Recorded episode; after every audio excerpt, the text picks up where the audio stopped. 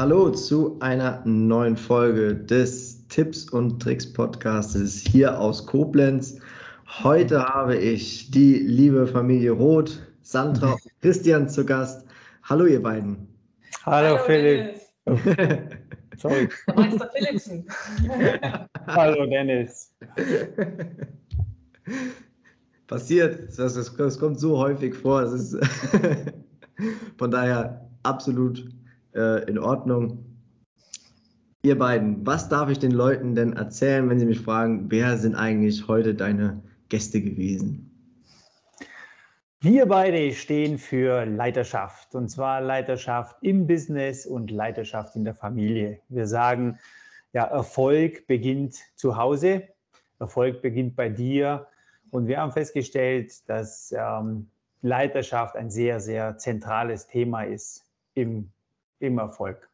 Und auch im gesamten Leben. Also es fängt von der Schule an und zieht sich über das Studium, durch das ganze Privatleben, durch dein Business immer mhm. wieder durch. Und jetzt auch, wir haben, zwei, wir haben zwei kleine Kinder und da ist Leiterschaft auch unglaublich gefragt, weil das ist so schön, das zu sehen. Wir sind ja die Bezugspersonen für die kleinen Kinder, die haben ja, kennen ja erstmal niemanden anders. Das heißt, sie schauen, ähm, beobachten uns, was wir tun und, und ahmen das nach. Kennt man aus der Tierwelt und das ist eigentlich schon Leiterschaft. Mhm. Jetzt habe ich vorhin direkt auch die Frage gestellt, Leiterschaft. Das war jetzt mir, mir persönlich auch kein geläufiger Begriff. Nachdem er mich aufgeklärt hat, war es mir dann einleuchtend. Möchtet ihr es nochmal kurz für die Leute da draußen noch einmal erklären? Da hast du recht. Fast geläufiger ist der englische Begriff Leadership. Und ich finde, es klingt auch irgendwie, weiß ich nicht, besser, schöner, kräftiger. Im hm. Deutschen wäre es vielleicht noch Führerschaft oder sowas, was irgendwie komisch klingt. Deswegen so Leadership, ähm, das drückt es, drückt es am meisten aus. Und wenn man auch im Internet sucht nach Leiterschaft oder Leadership, dann findet man eher unter Leadership die Themen, nach denen man sucht. Ja, und die hauptsächlich auch businesslastig sind. Also da geht es viel um, um Führungskräfte, um CEOs, um die Chefs einfach in den Unternehmen, wie sie ihre Mitarbeiter führen. Mhm. Und für uns ist aber Leiterschaft, Leadership viel mehr wie nur im Business, sondern tatsächlich in allen anderen Lebensbereichen eben auch. Ähm, wo bleibt denn Leiterschaft? Oftmals auf der Strecke. Leider. Und äh, wenn ich mir die, äh, ja, wenn du jetzt einfach mal schaust, die letzten zwei Jahre, wo ich auch denke, ja, wo ist Leiterschaft in der Politik? Ähm, ja, weil die Leiter sollen ja eigentlich vorangehen. Leiter sind Pioniere, sind Menschen, die ähm, ja ohne, ohne Ängste sind, die auch vorausgehen, die auch einen Weg vorausgehen, obwohl sie nicht kennen, die der Mannschaft hintendran äh, vermitteln, ja, ihr könnt euch auf mich verlassen, ich, ich kriege das irgendwie hin ähm, ohne die Ängste nach außen zu zeigen. Sprich, ein Leiter, das heißt nicht, dass ein Leiter alles kennt, alles weiß äh, und, und äh, keine Ängste hat. Die Frage ist halt, inwiefern trägt er das nach außen oder, oder zeigt das nach außen, weil wir wissen ja alle, unsere Wirkung nach außen, die überträgt sich auf die anderen. Und wenn ich jetzt als Leiter vorausgehe und sage, oh, ich weiß nicht so recht, oh, sollen wir das überhaupt tun? Oder ja, hm, ich weiß nicht, wie ich mit dir jetzt als Mitarbeiter umgehen soll. Hm, soll ich dich vielleicht da einsetzen oder da? Da denkt sich der mhm. Mitarbeiter, okay, also wenn er es auch nicht weiß, das hat auch, hat auch so mit so einer Bindung, Vertrauen, äh, Vertrauensbindung auch zu tun. Ja, wenn ich die ganze Zeit das vermittel, dann bin ich kein Leiter. Genau, also Leiterschaft macht tatsächlich den Unterschied. Weil wie Christian schon ähm, angedeutet hat, also du hast ja auch eine Vorbildfunktion und da geht es einfach darum, Verantwortung zu übernehmen. Verantwortung für dich, für dein Leben, Verantwortung für deine Familie, Verantwortung für dein Business und alles, was mit deinem Business zusammenhängt, mit all deinen Stakeholdern, deinen Mitarbeitern, Verantwortung übernehmen. Und da fängt Leiterschaft an und macht den Unterschied in deinem Leben aus. Einfach ein Stück, ein Stück vorauszugehen, einfach drei Schritte weiter zu sein und damit ähm, ja, Führung zu übernehmen und, und mitzuziehen, die Menschen. Und das heißt nicht, dass ein Leiter keine Fehler machen Absolut. kann oder machen darf, das nicht. Die Frage ist aber, wie gehe ich damit um? Sprich, wenn ich mich irgendwie verlaufen habe, in eine in falsche Richtung gelaufen bin, mhm. ähm, dann muss ich so viel Rückgrat haben, mich hinzustellen und zu sagen, hey, sorry, das war falsch, aber jetzt gehen wir in die Richtung. Ich entschuldige mich, ich ähm, habe was Neues erarbeitet, wir gehen jetzt in diese Richtung. Das ist überhaupt kein Problem, das macht authentisch. Und, Und das, das, das wieder ist Verantwortung übernehmen. Genau, genau. Mhm. Und alles andere ist, da machen sich die Leute sonst lustig. Ich meine, äh, bestes Beispiel, Entschuldigung, um jetzt politisch zu werden, Karl Lauterbach. Ich habe mir gerade gestern eine Parodie angehört oder von einer, von einer Kabarettistin, die ihn halt auch durch den Dreck gezogen hat. Und, mhm. ja. Ja, das ist so schön gesagt, Verantwortung zu übernehmen für mein Handeln und was du halt eben auch sagtest, die Kinder adaptieren das ja auch. Ne? Ein Kind wird ja als Freigeist geboren. Mhm. Wie, ähm, wie setzt ihr so eine Entwicklung? Also wovor sollte man ähm, vielleicht Respekt haben, gerade bei, bei diesem Aspekt Verantwortung gegenüber Kindern, die als Freigeist geboren werden? Das zu erkennen, äh, überhaupt erstmal zu wissen und nicht zu unterdrücken. Ähm, Kinder, sage ich immer, die, die kommen auf die Welt und sind erstmal ein ungeschriebenes Blatt, unbeschriebenes Blatt, das heißt ein weißes Blatt. Und alles, was wir den Kindern sagen, vorleben, ähm, einschränken, das wird auf dieses Blatt geschrieben.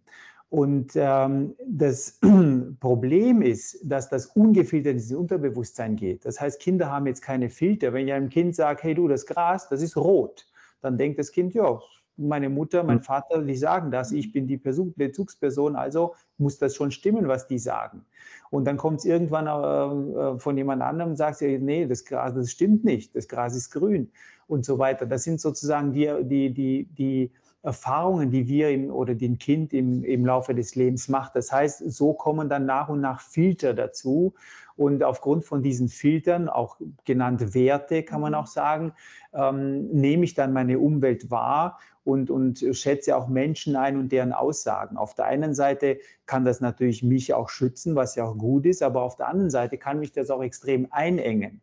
Das heißt, wenn ich einem Kind da und sage, du machst das nicht gut, gib her, du kannst es nicht, du bist zu schlecht, du bist zu dies, zu jenes. Wir dürfen nie vergessen, dass Kinder erstmal nichts ja, sie, sie können erstmal nichts. Das heißt, sie müssen ja alles erstmal erlernen. Das heißt, wenn ein Kind das erste Mal ein Wasserglas in der Hand hält und es halt vielleicht fallen lässt, dann muss ich halt sagen, okay, ist halt passiert, war jetzt nicht so toll. Ähm, jetzt hast du halt die Erfahrung gemacht, dass Wasser sich verbreitet auf dem Fußboden, das Glas zerbrechen kann und so weiter. Aber wenn ich das äh, erklärend mache und, und sage ich mal, mit einem, sage ich nicht lächeln, aber nicht, nicht mit einem zornigen Blick und zorniger äh, äh, Stimme, dann lernt das Kind ganz anders und ähm, ist eben diese Einschränkung nicht da. Und leider ist halt von vielen Eltern das halt so da, weil das Kind ist ja irgendwo halt nebenbei. Man hat es zwar bekommen und hat sich auch darauf gefreut, aber irgendwie das Leben geht weiter. Das heißt, ich muss mein Leben auf das Kind einstellen und anpassen.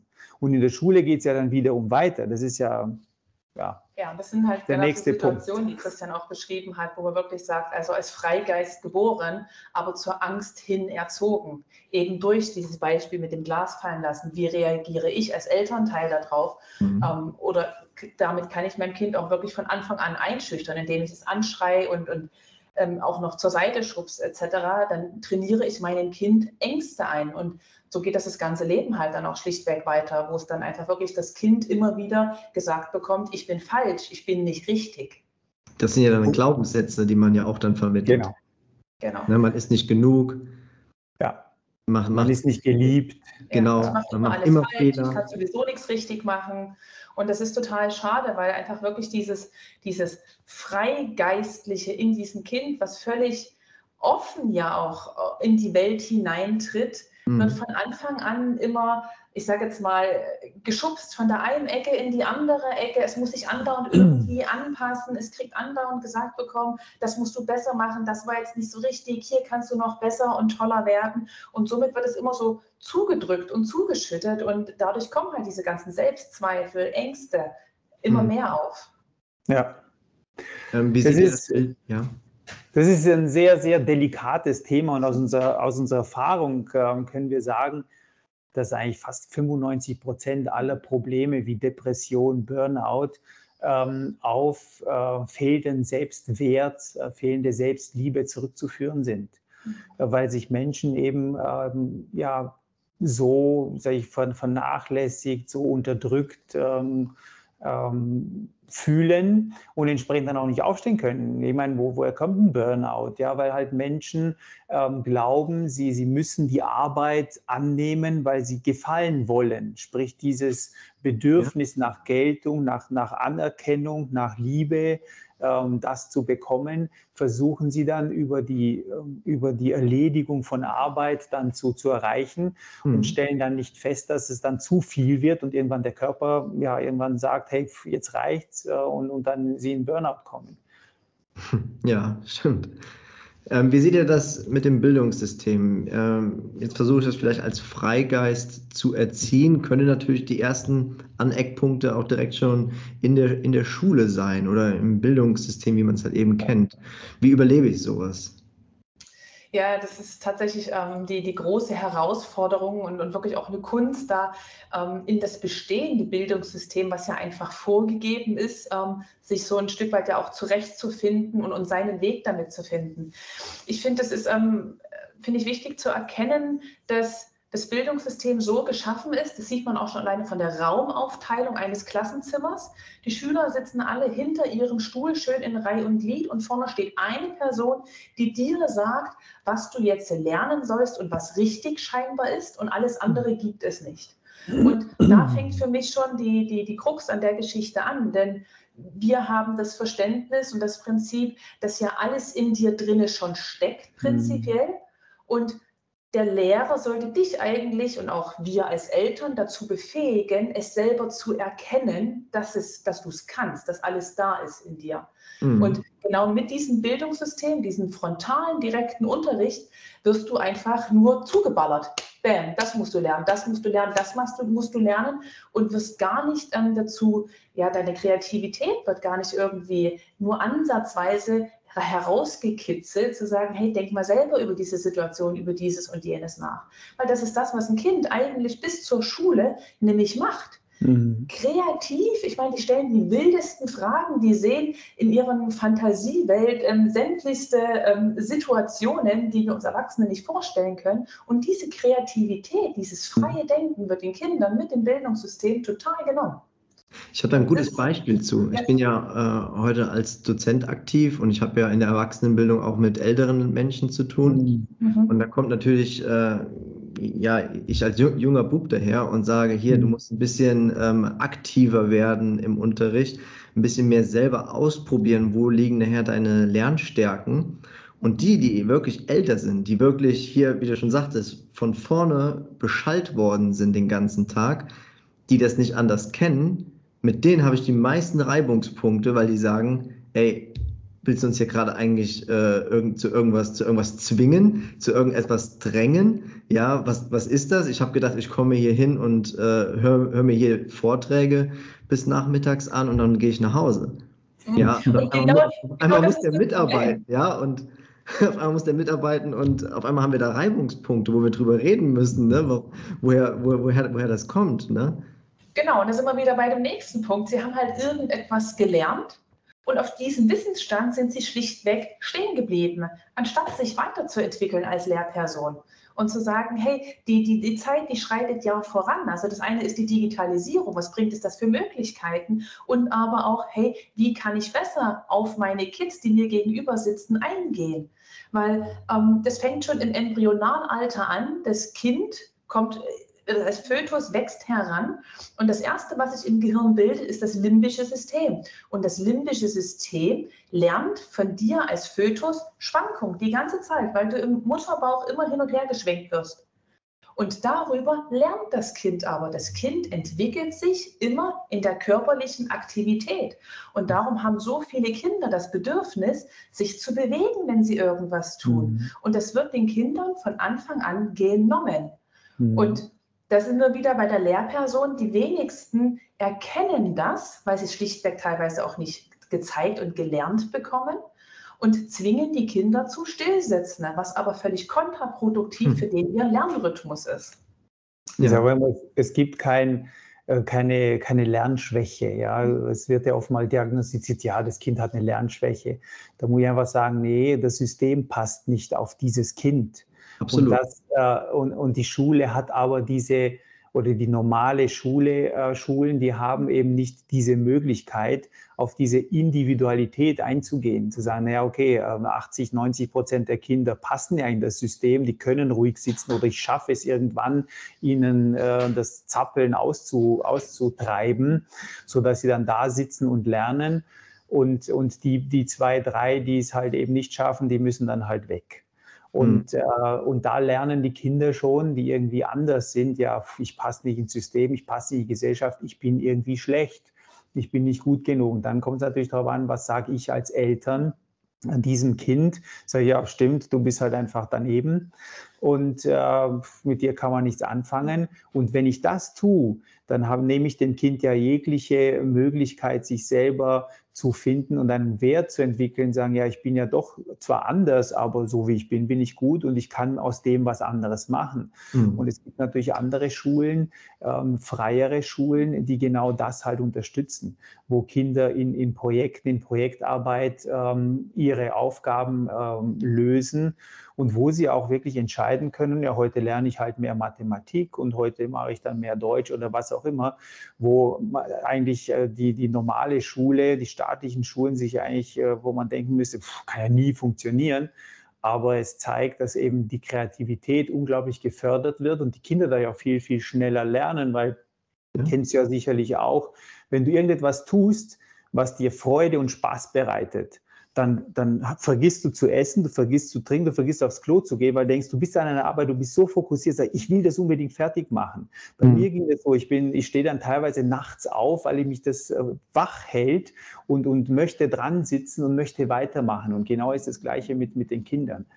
Ja, und dadurch kommt die, die intrinsische Motivation, wird von dem ja. Kind einfach maximalst getriggert und gefördert, zu sagen, hey, da habe ich jetzt Lust drauf, Mathe finde ich super spannend und toll, yeah, ziehe ich jetzt durch, das rock ich.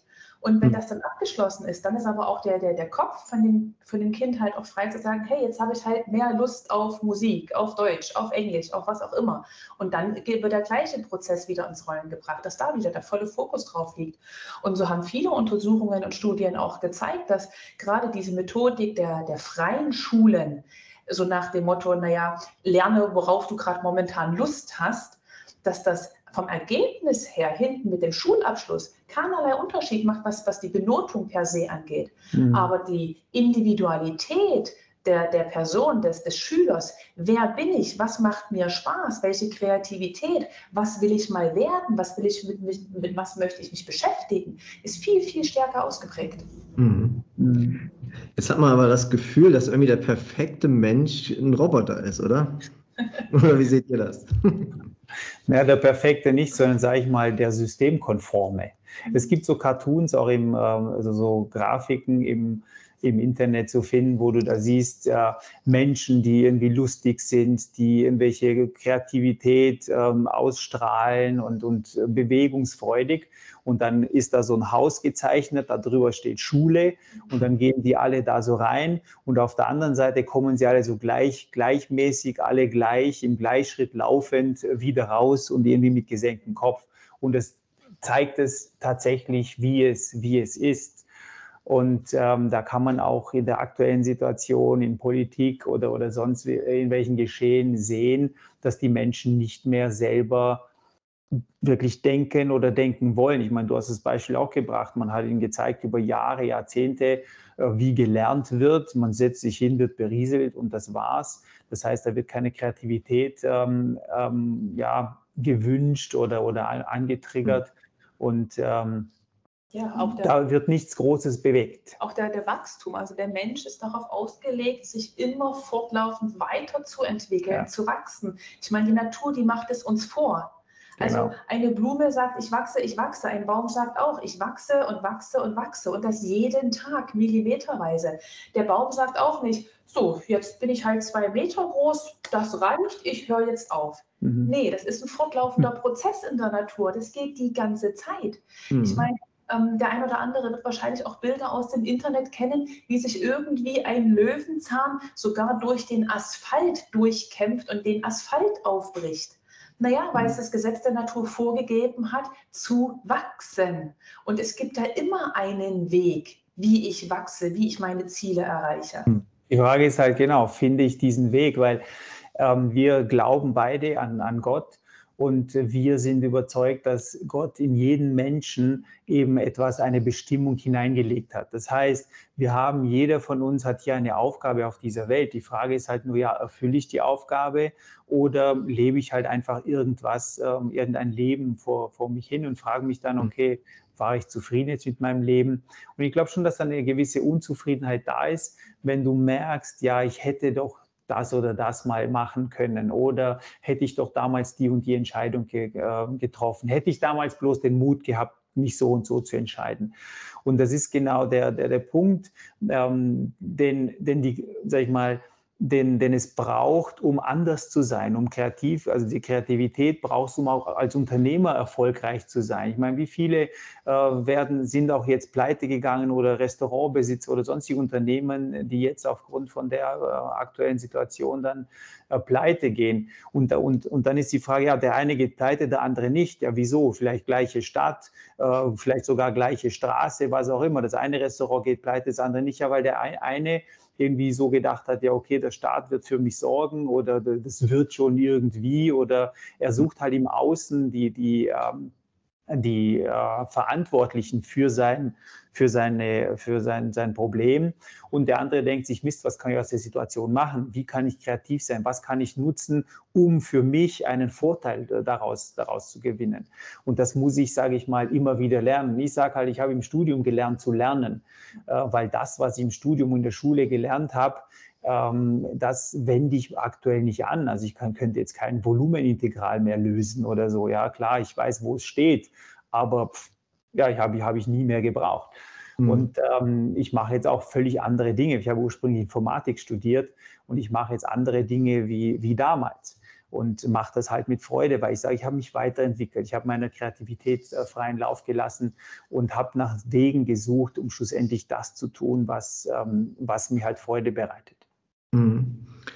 Jetzt haben wir heute ja schon ganz viele Einblicke bekommen, äh, wie man ein Kind äh, zum Freigeist äh, bekommt, wie das Bildungssystem damit einwirkt, ähm, was eigentlich der perfekte Mensch ist oder wie wir den perfekten Menschen vor allen Dingen auch sehen, charakteristisch gesehen.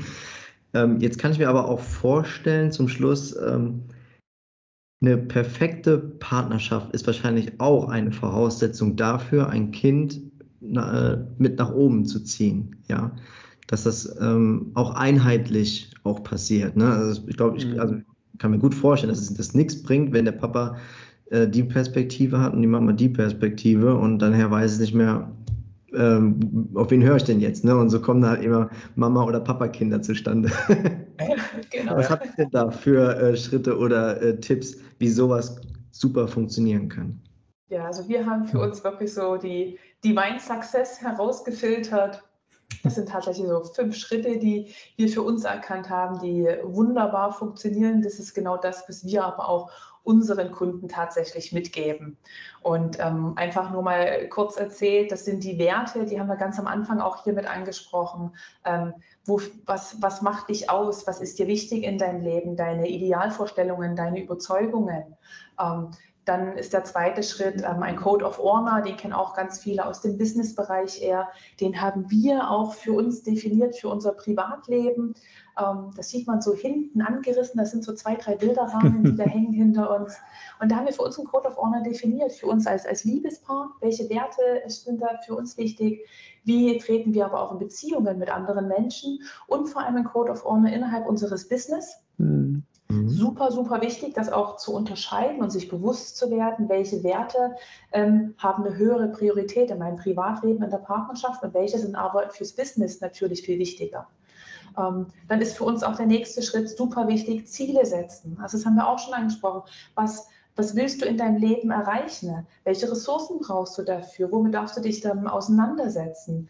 Ähm, schaffe die Routinen ist der nächste Punkt. Also wenn du natürlich ein Ziel hast, was super toll ist, ähm, musst du dir auch einen Plan machen. Wie erreiche ich die? Denn die erreichst du natürlich über gewisse Routinen innerhalb deines Lebens. Mhm. Und das sind Routinen für unsere Partnerschaft zum Beispiel. Haben wir ähm, das Handy gestellt, das klingelt dreimal am Tag und dann springen wir auf und rufen, yay, bring the joy! Woo, woo, woo. und das sind einfach ähm, kurze Treffen, mhm. die wir als Paar haben, wenn wir alleine sind. Und wenn die Kids sind, dann machen die auch mit. Mhm. Wir heben die die Hände. Cool. und das schafft Verbundenheit, es mhm. schafft Vertrautheit und aber auch wieder kurzen Break innerhalb deines Businesses, dass du danach wieder an deine Aufgabe rangehen kannst. Mhm. Und zu guter Letzt, super, super wichtig für uns, für eine erfüllte Partnerschaft, die aber auch eine absolute Bedeutung haben im Business, sind die Sprachen der Liebe. Und die Sprachen der Liebe, es ist wie ähm, eine Fremdsprache, die man erlernt. Wenn du zum Beispiel dich, ähm, wenn du in Urlaub gehst ähm, nach Italien, kannst du halt kein Italienisch mehr, dann versuchst es irgendwie rudimentär mit Händen und Füßen und da kommt mehr schlecht als recht irgendwas raus. Und genauso ist es mit der Sprache der Liebe. Christian spricht eine andere Sprache der Liebe, wie ich es tue. Und mhm. das führt für ganz, ganz viele Paare zu Reibereien, weil sie mhm. sich schlichtweg auf der Kommunikationsebene gar nicht verstehen. Ja. Und ähm, so ist es super wichtig, oder war es für uns super wichtig herauszufinden, was ist meine Sprache der Liebe, was ist seine, und die dann aber auch gegenseitig zu sprechen. Ja. Damit der Liebestank halt einfach auch immer voll ist. Hm, weil wenn man das halt erstmal erkennt, dann weiß man, warum ähm, warum der Partner vielleicht in einer Situation irgendwie böse, traurig oder wie auch immer ist oder einfach mein Liebesbekenntnis nicht so akzeptiert oder nicht so wertschätzt, wie ich mir das zum Beispiel vorstelle. Ja, wenn ähm, Sandra zum Beispiel, sie hat nicht, äh, also sie hat die Liebessprache Zärtlichkeit, Zweisamkeit. Bei mir ist es Hilfsbereitschaft und Geschenke. Das heißt, wenn ich ihr ein Geschenk mache, ein, ein vielleicht meinetwegen super teures Geschenk, was, wo ich denke, so wow, da habe ich jetzt echt äh, was ja, ausgegeben für sie. Das muss ja wertschätzen, das muss ja unglaublich toll ähm, auch nach außen oder mir dann zeigen. Und sie sagt, ah, ah ja, eine tolle Tasche, ja, vielen Dank. Und legt sie zur Seite und denkt so, hä, ah, sie liebt mich nicht. Das ist totaler Blödsinn. Mhm. Würde ich aber sagen, okay, ich weiß, sie, ihr, sie, für sie ist Zweisamkeit, Zärtlichkeit viel, viel wichtiger einfach mir Zeit zu nehmen, mich mit ihr auszutauschen, zu unterhalten, ein Wochenende mit ihr zu verbringen, nur für uns, mit, nur wir beide und so weiter. Das ist für sie deutlich wertschätzender. Da ja. blühe ich auf. Also da könnte ich irgendwie ein Auto schenken und sie wird sagen, pff, ja, okay, aber das ist jetzt kein Liebesbeweis. Und hm. ähm, ja, wir haben äh, auch aus unserer Arbeit wieder mit, mit Paaren, ähm, die Sorgen, Probleme ja, haben, kommt immer wieder genau das, das heraus, weil sie fühlen sich nicht geliebt, sie fühlen sich nicht verstanden vom Partner. Ja, weil es halt diese, sie sprechen nicht die gleiche Sprache und irgendwann wird es halt mühsam und irgendwann heißt es ja, wir haben uns auseinandergelebt. Ja. Mhm. Das waren jetzt nochmal wertvolle Tipps und Tricks am Ende für eine erfüllte Partnerschaft. Ähm, viele Punkte, die ich sehr, sehr spannend finde. Ja, äh, gerade mit dem Code of Honor Mhm. Finde ich echt super und auch zu verstehen, was braucht denn überhaupt der andere, wenn ich ihm Geschenke mache und er eigentlich mhm. was anderes möchte. Ja. Und äh, das ist zum Beispiel die erste Art der Kommunikation oder Fehlkommunikation, ja. die man da machen kann. Von daher genau. vielen, vielen Dank, dass ihr heute hier wart. Sehr gerne, danke, danke dir. dir. Und ja, ich kann nur jedem sagen, setzt euch mit den beiden mal auseinander, wenn irgendetwas bei euch vielleicht aus dem Ruder gelaufen ist. Vielen Dank. Sehr gern. Danke dir, Danke dir Dennis.